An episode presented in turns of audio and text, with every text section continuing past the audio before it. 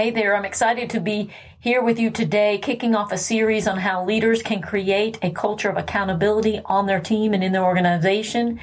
This is going to be three or four podcasts around the idea of cultural accountability and how to build it. Today's focus, this is episode number 19 of the Wake Up Eager Workforce podcast, and it's a three step process with the acronym REV, R-E-V, and there's a step in there for each one of those letters. And we're going to talk about that process. I'm going to show you how a coaching client used it, how you can use it. We're going to talk about personal accountability and cultural accountability and get some definitions, what it looks like, what it doesn't look like, and give you more tools for building in those areas. So I'm excited about this series and I'm glad to be here with you today and I'm glad you're here. So let's get started. Welcome to the Wake Up Eager Workforce Podcast, a show designed for leaders, trainers, and consultants who are responsible for employee selection and professional development. Each episode is packed full with insider tips, best practices, expert interviews, and inspiration. Please welcome the host who is helping leaders, trainers, trainers and consultants everywhere, Suzie Price. Hi there, my name is Suzie Price, and I am a professional facilitator, consultant, and author, and I'm the owner of Priceless Professional Development. We just completed our 12th year and in business, and I am the host and creator of the Wake Up Eager Workforce podcast. And today is January the 2nd, 2016. So it is a brand new year and it's a great time to focus on accountability and how to build it in organizations. It's a, a topic that is a hot button for many leaders. And this series that I'm doing, is going to be a, a several episodes, as many as three, might be more around cultural accountability and how to create it it it was started based on a conversation I had with Jim, who's an executive at a large insurance company. And Jim is really strong in accountability. I've known him for about a year. I've seen him uh, hold his people accountable, hold himself accountable. But when I was talking to him, we're getting ready to do a, a, a leadership team session, and I was getting feedback from him around his leadership team and their strengths and development opportunities, what he wanted me to focus on in that session.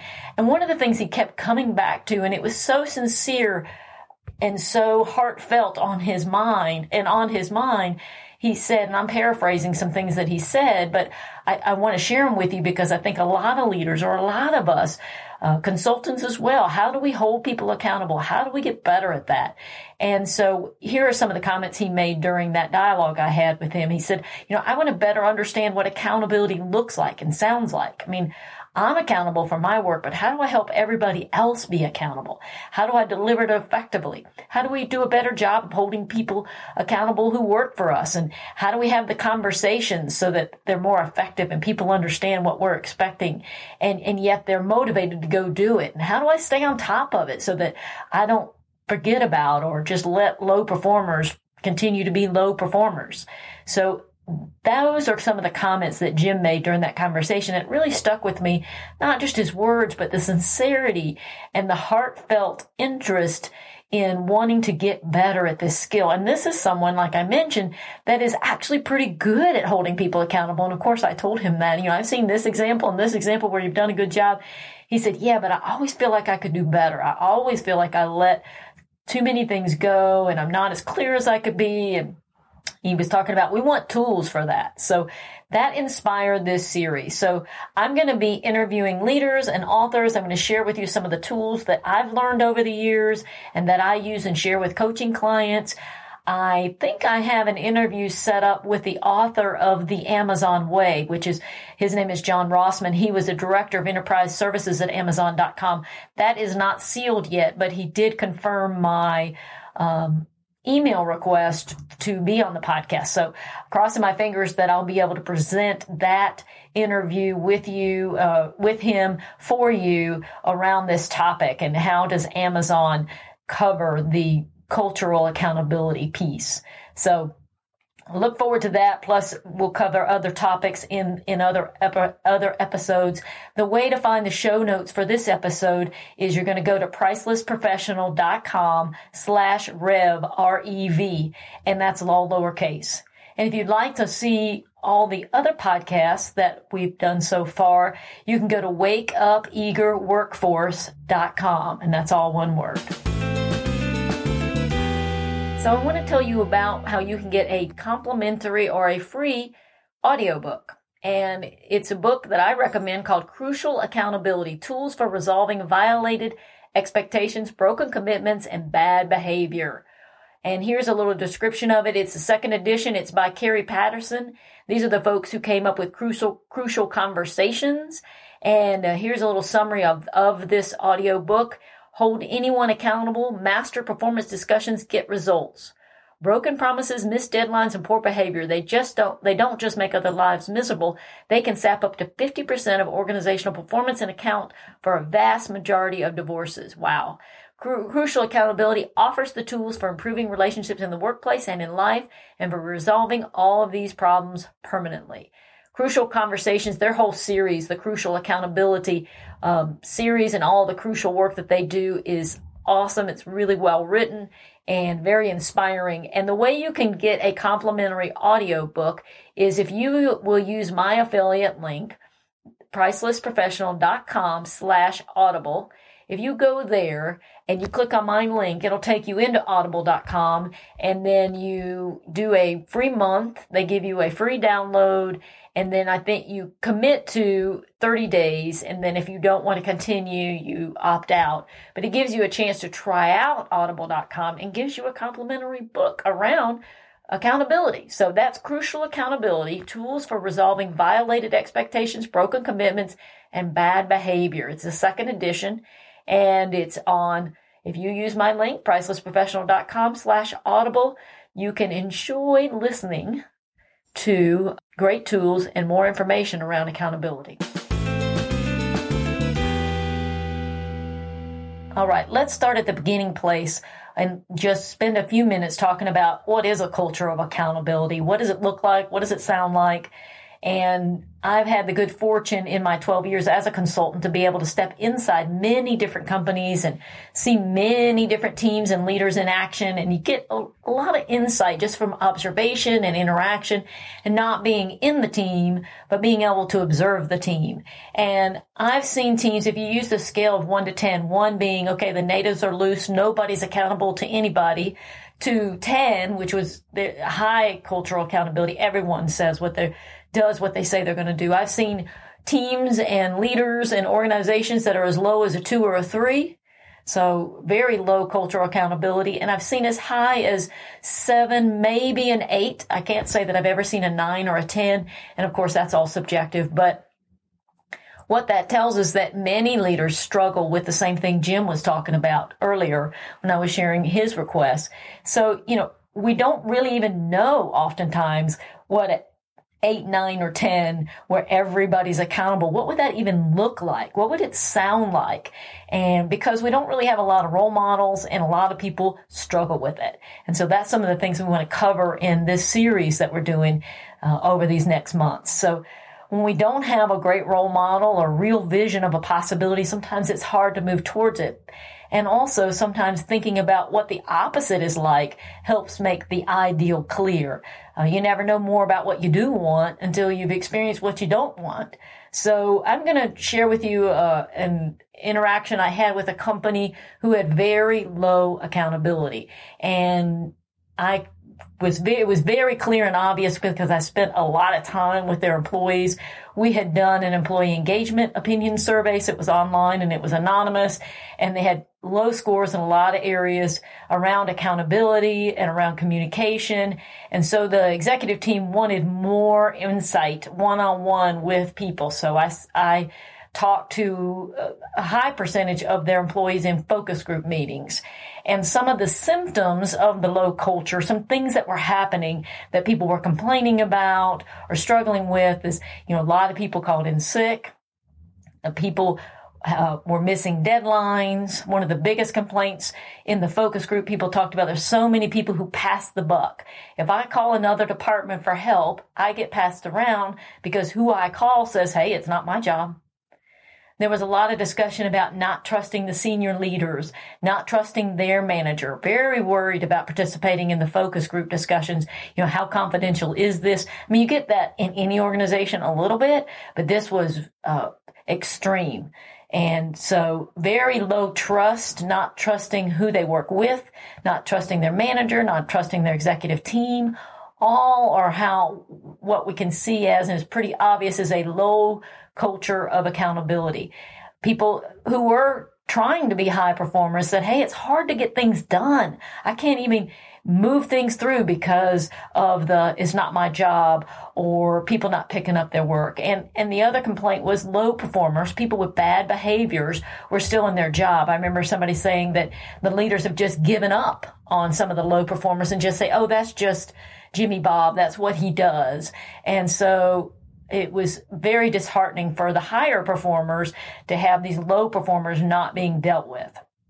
A lot of customer complaints. There were people who were very customer oriented in some of the focus groups and they were very concerned about customers not getting their needs met, what was going to happen to the company, people being in their silos, protective of their self or their own department, not working on what's good for the company. So we're going to meet our numbers and we don't care if you meet yours.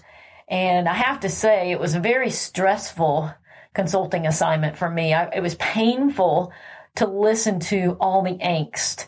And it is, that is not typical, uh, at least from my view of the companies that I worked for over the years. And then, the, and then as a consultant, the companies that I've been able to step into, this was an extreme example, but it's a good example of what low accountability looks like, feels like, sounds like. I mean, the feeling was anger, frustration, and suspicion. And in that cloud of all that vibe is uh, the inability to get things done. And so the company was struggling. And so we came up with some, you know, reporting and action items, and they're working towards creating a, a higher level of accountability. Um, but they had a good example of low scoring. We're missing out on this. So if you have cultural accountability, you've got people count on each other, the opposite of the complaints I just talked about. People complete the tasks they're assigned. They focus on their role. They do what they can in their role to help the organization if and if they don't complete the task and they're not working toward the good of the organizations, there's repercussions. So leaders know how to hold effective discipline conversations and they follow up until the issue is corrected or the employee is asked to leave. Um, so you know, a summary of a high cultural accountability is people are consistent in doing the right thing in all aspects pertaining to their job and they work together toward a common goal. So that's high cultural accountability. That's what we're reaching for. And if we could build an organization of people who have this personal skill, it's a it's so you've got the culture of accountability and then individually one of the leadership characteristics and actually performance characteristics that have shown up in all the benchmarks that we've done over 6800 positions for hiring with my assessment company TTI Success Insights 98% of the benchmarks that we do show personal accountability as one of the top 7 personal skills that employees must master in order to have superior performance on the job. So personal accountability is a key characteristic that you want to be looking for in individuals. So if somebody has high personal accountability and you have a whole team of people who have high personal accountability, then you're you're more likely to lean closer towards having a higher cultural accountability because you've got a bunch of people who are naturally accountable. They already have this skill set built within themselves and you can measure it in the TriMetrix HD assessments that we use. And I talked about TriMetrix HD in my episode number 18 and it's at pricelessprofessional.com TriMetrix, T-R-I-M-E T-R-I-X, all lowercase if you want to listen to that podcast. But and basically, what's the definition of personal accountability? It's the ability to be responsible for the consequences of one's own actions, acknowledging without hesitation or guilt one's accomplishments and wins. It's also embracing all decisions and not shifting focus or blame on someone else or, or somewhere else. So people who have a high personal accountability, that's who you want on your team. And, uh, they'll do a good job even if they're not managed that well. And even if they're a poor fit for the job, even in stressful situations, they are just have a strong work ethic, strong initiative. They come into the role already oriented towards that. You all know what I'm talking about. You think you're probably thinking of people on your team who you would describe like this uh, personal accountability definition. So people who have high personal accountability, they're your, you know, I use car analogies a lot. They're your race car champions. They just are going to pull through no matter what. They're going to have a good day no matter what. They're going to get it done no matter what. So either they may leave a company or a leader who mismanages them, but they'll typically continue to perform until their last day.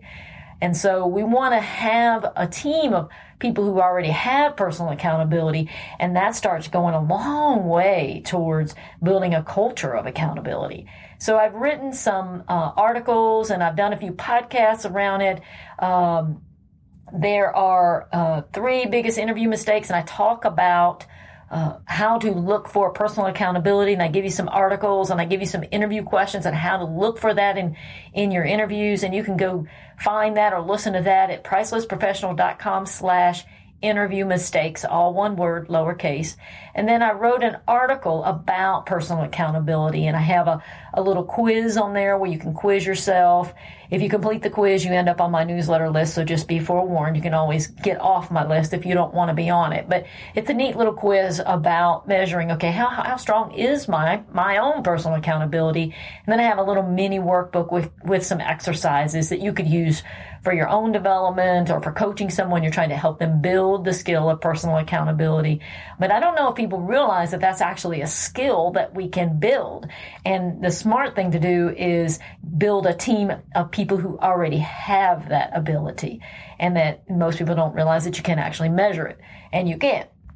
So there is a little bit of an intro. I didn't feel like I could start this series about accountability without spending some time confirming what is cultural accountability, what does it look like, um, you know, and and explaining about the skill personal accountability. So so powerful. But in some ways, I, I, felt like I needed to do that to set up this podcast. But in some ways, I know that it's not all that helpful because really, at the end of the day, we all know how great it is when you have someone who's got high personal accountability. It's refreshing. You you could count on them, and we want everybody to be like them. And we we don't have a team already that's made of people who have high personal accountability you know, because we really all know what low accountability looks like. It's something, anything from somebody who's not doing the job all that well. It could be a mild form of low accountability. So, like somebody who is slow to take action or they uh, don't take initiative as much as you would like. Or it could be a more extreme example of low accountability where you've got somebody missing deadlines, calling in sick, not doing the job, being a little bit like the company I talked about where I'd done the focus groups, where they're disruptive, it's not my job, that kind of thing. So you, you have all levels of that. And most of us have all worked with people and for people and had people working for us that fell in some of those categories around low initiative or low job ethic kind of situations. So now we're going to get into the meat of it because, and that's what I want the rest of this series to be about. I want to give you specific actions you can take. And I want to show you how you can do it. Kind of what Jim said in the beginning around, uh, you know, hey, I want to know what it looks like. I want to know what it sounds like. So that's my objective in this series is to give you that. Um, so we, I'm going to give you some things that are going to help you take action so that you can feel that you've been fair and that you've been honest with employees. You've told them what's, what is happening and you've done it in a way where you didn't lose your temper and you didn't make things worse. And you're actually moving your team and your organization where you have an environment where the turnaround can occur, where somebody who has low initiative can find their way to build that. And, you know, at the, at the minimum, at the end of conversations, when you have somebody who's not performing or not being as accountable in their position as you want them to be, uh, they at least know after they've interacted with you what changes they need to make. So that's our start. That's where we're headed, and that's where we're going to go now. Okay, I have another audiobook recommendation for you. This is a CEO that I work with. It's his favorite book, and um, many of the people in his organization re- have read it. And I have skimmed it. I haven't read it completely, um, but it is available on audible.com through my link, pricelessprofessional.com slash audible, A-U-D-I-B-L-E. And the title of the book is The Oz Principle, Getting Results Through Individual and Organizational Account- Accountability. It's written by Roger Connors, Tom Smith, Craig Hickman. And here's a little overview of it. The Oz Principle is the groundbreaking work that demonstrates the vital role of accountability in the achievement of business results and the improvement of both individual and organizational performance. With more than a half million copies sold, the Oz Principle has emerged as one of the most influential and useful business ideas of recent times. The Oz Principle shows how to overcome the blame game that is so prevalent in organizations today. Oh, ain't it so? So let's check that book out. Go to pricelessprofessional.com slash audible. Use my affiliate link. You get a free download with a, um, free if you subscribe and then you can unsubscribe if you decided you don't want audible but you can get that book the Oz Principle. So I mentioned that there's a three-step process and the acronym is REV, R-E-V. And I already mentioned that I'm going to share a real life example and this is a situation, but first let me give you the three steps. And again, in the show notes, you can go to pricelessprofessional.com slash rev, R-E-V, and you can, you can uh, see these and, and make notes or copy these if you're, if you're riding in your car or walking your dog and you want to remember these. These really work. So the rev process is a process to help you build an action plan for an employee. And it's three steps. And the R in the, in the rev is remove obvious barriers. The E, expectations for performance. Are they clear? So remove obvious barriers, expectations for performance. Are they clear? And V, verify job fit. So we're going to follow a client. His name is Mike. He managed managed about 40 people at the time I was talking to him. He was trying to figure out how to help one of his employees who was a young supervisor improve his performance. He was kind of frustrated with the guy, but he thought he had potential. So he wasn't an extreme example of low accountability, but there were some problems. And this is just a paraphrase of some of the comments that Mike shared. He said, I think his heart's in the right place and he does do most of the work, but he doesn't think ahead and he doesn't think about what else he can do unless I suggest it. And I really want him to take ownership, but something's not there and I'm not sure what to do about it. And that's something I hear from people. I was talking to an owner of a, a, a brokerage firm and, uh, he was talking about, I want my people to take ownership. We're a small team and they don't. How do I do that? So here's the rev process. Remove obvious barriers, expectations for performance, and verify job fit. They're all three steps I'm going to break them down and talk about them one at a time, but you could handle them simultaneously. So you could do all three of those steps at the same time and they overlap in many ways. And a little bit about them is what I like about the REV process is it gives you, the leader, the manager, the person in charge, responsibility for taking your part in the process, taking positive action. So it doesn't, it gets you off of, gosh, I wish he'd do better, or she's making me crazy, she doesn't take initiative, she doesn't take ownership. It gets you off the problem and onto taking positive action. So you, you start initiating and taking initiative toward the solution. It gets you out front and it helps eliminate some of your frustration because you're taking action. And the fact that you are taking action, you are demonstrating strong personal accountability in actually using this process. This process is a mind map. Rev is a mind map. It's basically a way to think through or a thought process for figuring out what actions you need to take with this individual. And it really lays the groundwork for future conversations so that you can be, if you are clear in this process, which I'm going to give you the steps to help you do that, you can, you can ensure accountability because the clearer you are, the more direct you are, the easier it is to follow back up with this person and, and hold them accountable. It's when things are fuzzy, it's hard to hold people accountable and it clears confusion. Sometimes um, we are all the time. What am I saying? Sometimes every leader is has more on their plate than they can handle, and they're juggling it all and all the different personalities and all the different responsibilities. And if you follow these three steps, it sometimes when someone's not performing, all we know is that we're agitated, and and just using the steps will clear the confusion and help you figure, okay, what's really going on here, and how do I move forward with this person? What do I do next? So it really helps you think objectively. So now let's go into the steps. Uh, so the first is remove obvious barriers. And here's the questions you're going to ask around this step. Does this employee have the right tools, experience, and training to do the job? Are there structural team or company issues getting in the way? And are you leading, managing, and supporting the, the employee in the best and most effective way? So we're looking at the basics. You know, they have the right tools, experience, and training. So you can going to go back and look at that and examine that. Do they? Is there something that they don't have that's keeping them from being effective, taking initiative, take being accountable, owning the job?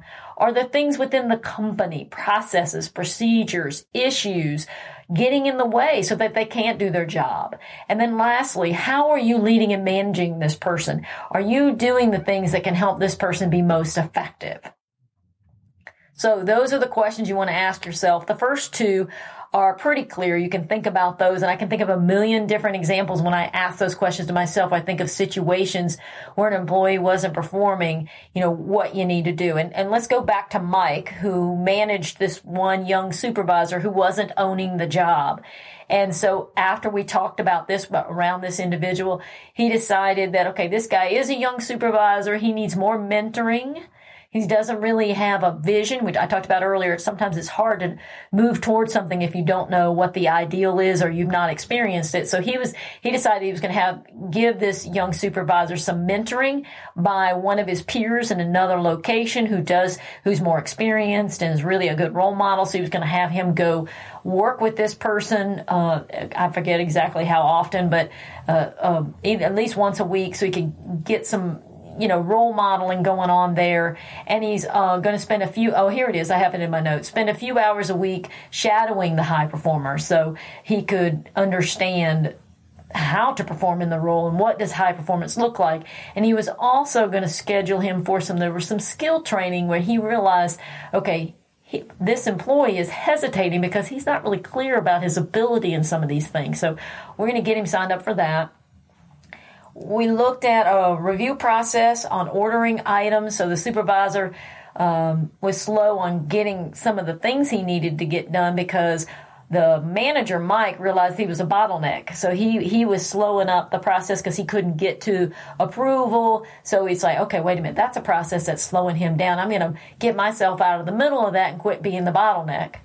Um, and then Mike also talked about his own desire to control everything. He hadn't specifically said to the supervisor, like, for example, ordering the items and, uh, you know, set up very clear um, steps that where he has responsibility and authority. He'd been micromanaging him a bit, and that was something Mike is always working on. So he, we talked about how he could give this employee in in in action and in language so not only say you have responsibility and authority and here's what that looks like, but actually allow him to make mistakes, allow him to learn, quit hovering over him and checking in every second. You know, give him the information, make sure he has the skills to do it and let him go. And if he doesn't get it done, then he learns from that mistake.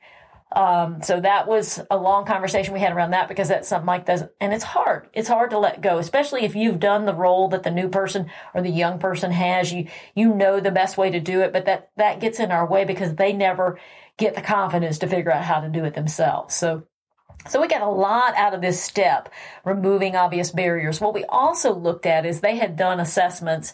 And so we looked at this employee's communication style and top motivators and drivers. And I have some memory jogger sheets that I use to help, help Mike realize, oh, okay, I'm not really managing him. I'm managing him the way I like to be communicated with and what my motivators are. And this young supervisor is pretty opposite from me. So there's some actions I can take as a leader to make the communication more comfortable and to help meet his motivation needs and just being more clear about that in his role. And, um, one last thing we talked about is this employee is a millennial and he, Mike had it in his mind that you know, gosh, millennials, they don't listen to you. And Mike is very uh, regulatory kind of oriented and, and growing up in his career, he always did everything his leaders asked of him. And so he had, he was frustrated with this millennial. So uh, I have a podcast about millennials uh, where I interviewed an expert around, and he was going to listen to that and try to kind of reset his mindset because he was assuming all along that you know this this guy is just a millennial and and they're not going to do as much as I did, and he kind of had that in his mind. He's going to try to retrain himself a little bit around that and not lead with that thought process. Um, and not assume that that's you know because if you assume that then you know you can't hire any millennials and and the, the truth is everybody if you get the right person in the right role, no matter what their age is, they can perform if they're the right person and they have the abilities. And uh, I think Mike thought he did. I was hoping that he did. So he wanted to kind of reorient himself around that. And that in that particular podcast, uh, they debunk a lot of the myths around millennial based on their research. So those are some of the actions. You can see he got a lot of action steps out of remove obvious barriers. Once he stopped and thought about it, does this employee have the right tools, experience, and training? Are there structural team, structural team or company issues getting in the way? And how are you leading, managing, and supporting this employee? Is it in the way that best serves that employee? So lots of action items out of that step. So that's remove obvious barriers. So now the next step is the E in the REV process and its expectations for performance. Are they clear? And here are the questions related to that. And again, you can go to the show notes to get these just to use as your own mind map. In fact, I'll try to, what I'll do is I'll create a PDF that you can download that has just the REV steps and then has the uh, questions. That won't take me long to create. And so you could download them and say, okay, I'm going to use this as my own mind map. So here are the questions. Does this employee clearly understand top focus areas and priorities in the job and have they been discussed? Has the employee had the opportunity to help craft the actions and measurements for each performance area? So now here's the top three to five priorities, uh, young supervisor for this job. This is what I want you to focus on. And then underneath that, okay, here's how we're going to measure it. And, and did the employee have an opportunity to help craft those actions and measurements so there's more buy-in? And then if performance expectations are in place or once they're in place, are employees held accountable to, accountable to them? Do you have how's it going meetings every every couple of weeks and say how's it going? Are you meeting your goals? Very you know regular check-ins, especially with someone who's struggling with initiative. You have to have to have some check-ins to help them get some momentum and some confidence. So what Mike realized, and I see this a lot, a lot, a lot, a lot, and that is. Um, Mike thought he had been clear about what was needed, expectations, what the priorities were. But when I talked to this young supervisor, not clear at all.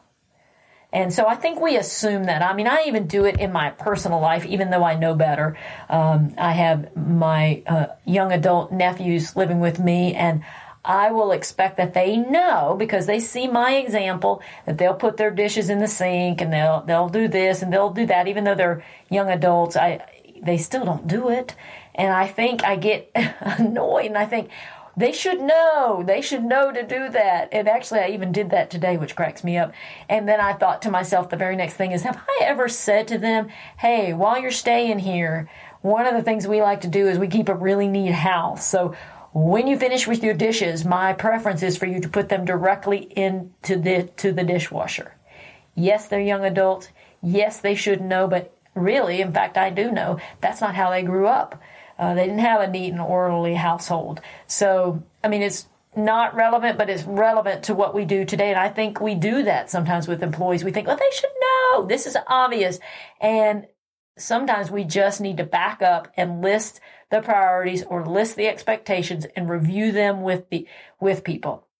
Now I have a uh, dashboard process. I call it a dashboard. So you think about dashboard in your car, top three to five priorities. You think about your dashboard. You know, it's not everything that has to do with your car, but it's the key things that keeps your car running, gas in your car, your speedometer, your GPS, key tools. So same thing with the job. There's three to five priorities. You know, in every job and they may shift a little bit, but there's three to five things that have to happen in order to have success. And I have a video that walks you through how to do a dashboard, which is basically performance expectations.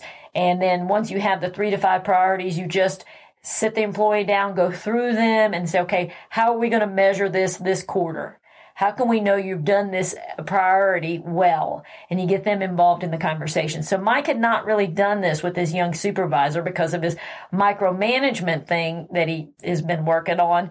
Uh, he had elaborate checklists, which were overwhelming, not to Mike because he's been in the business for 25 years, but the young supervisor would just kind of glaze over. Plus, that's not how he works.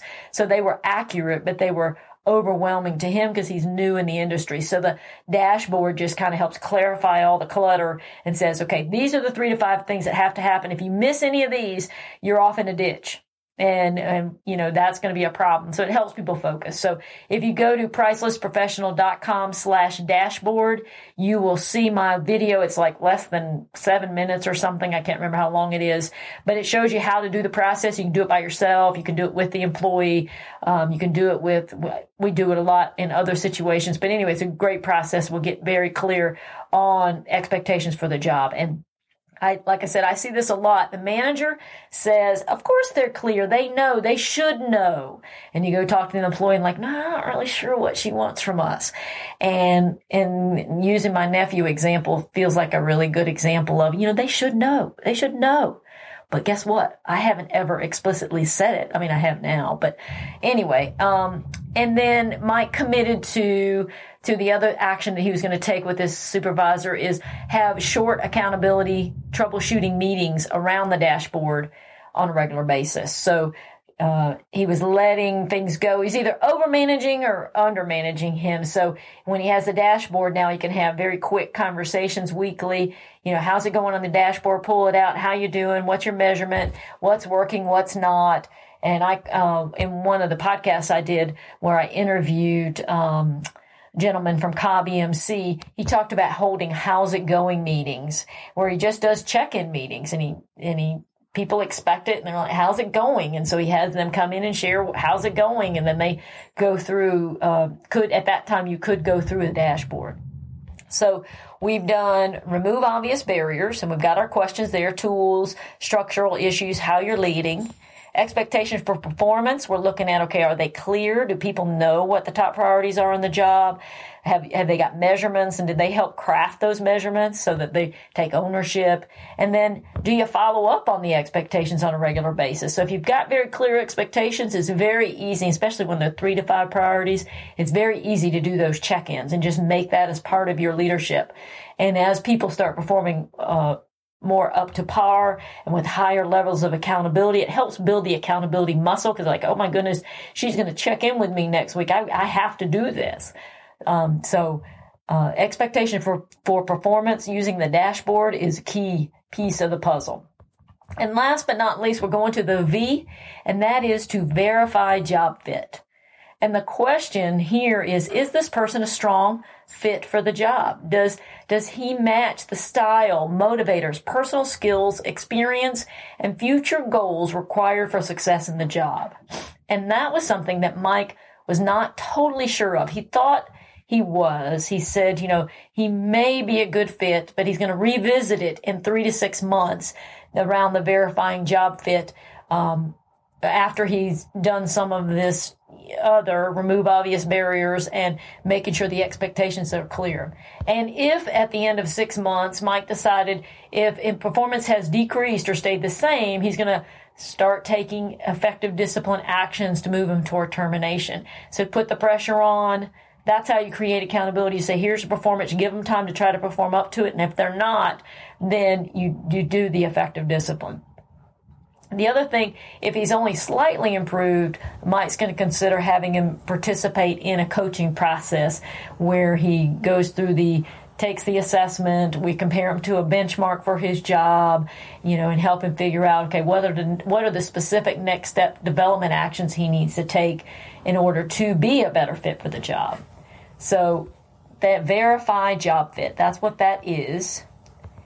And it's a key piece of it. I see it a lot um, it's interesting. I don't really. I work with teams who are struggling, of course, because that's why they call a consultant.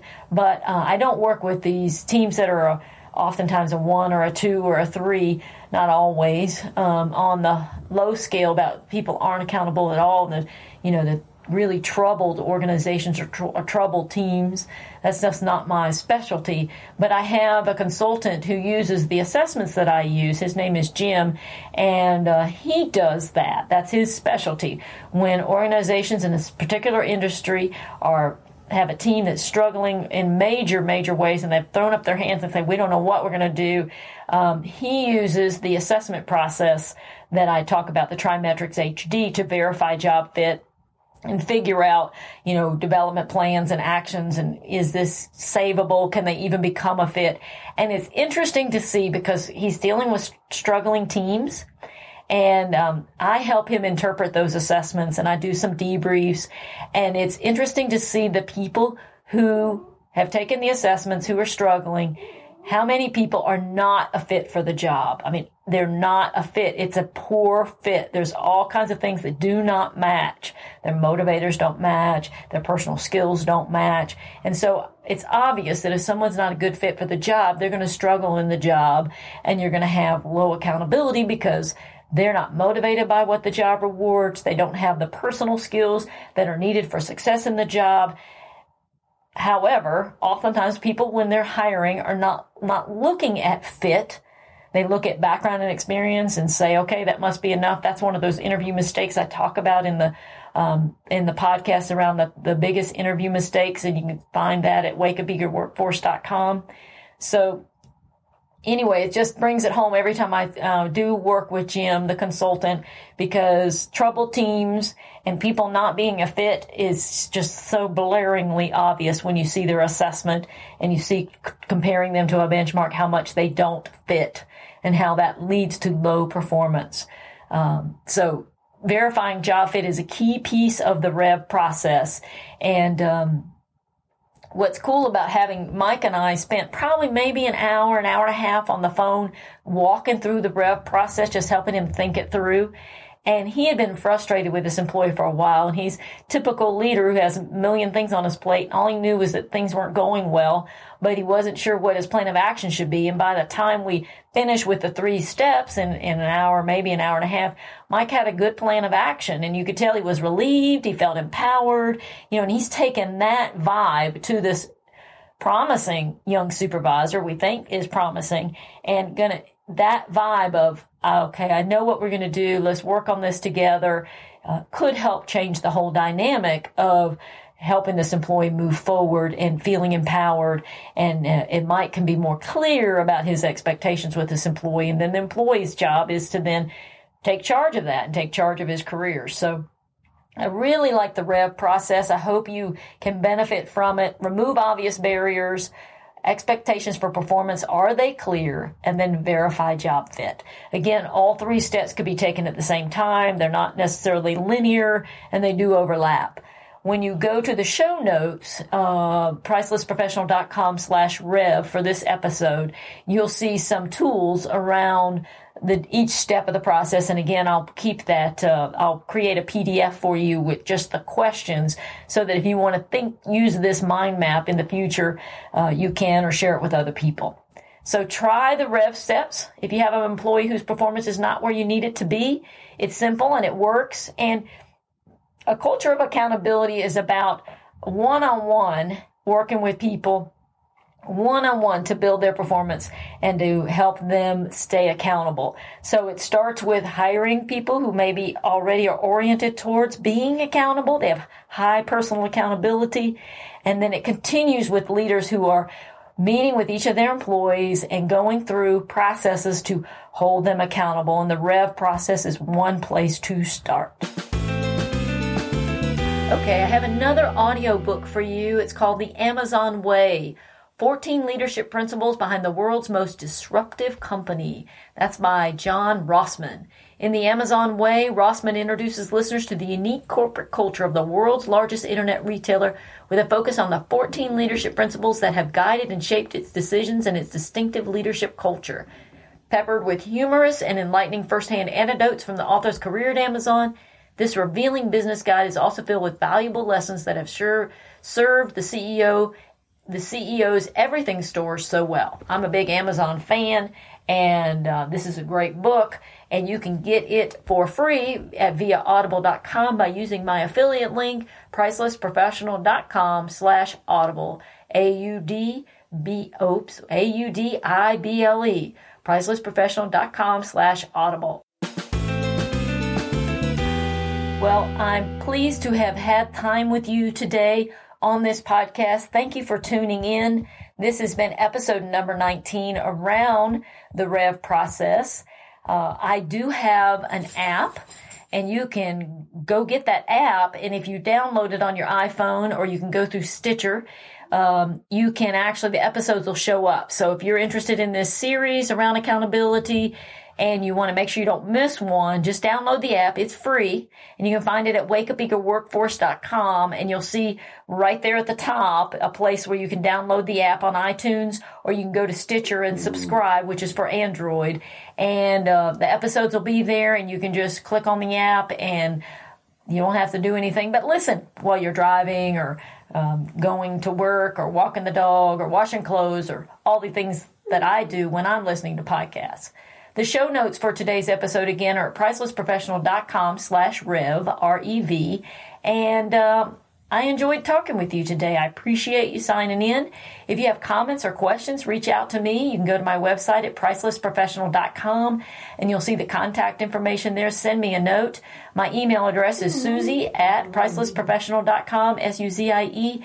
And uh, we look forward to, or I look forward to talking with you on the next episode and uh, hopefully we'll be having that interview with uh, with that author. If not, we'll find other wonderful people to interview around accountability. But we'll be staying on this series for a while. I'm also going to share a process. It's a effective discipline coaching process how to have the conversation to, to, to, explore and talk about problems that are going on on the job and how do you help the employee get involved in finding the solutions and getting committed and engaged in solving the problem. So I will be sharing that step in one of these podcasts as well. So look forward to it. Thank you, thank you, thank you for uh, your participation and check out our directory of podcasts at, at uh, wakeupeagerworkforce.com. Until we meet again, thanks. This episode of the Wake Up Eager Workforce Podcast was brought to you by Priceless Professional Development. Thank you for tuning in. If you enjoyed today's show, head over to pricelessprofessional.com to gain access to more professional development resources.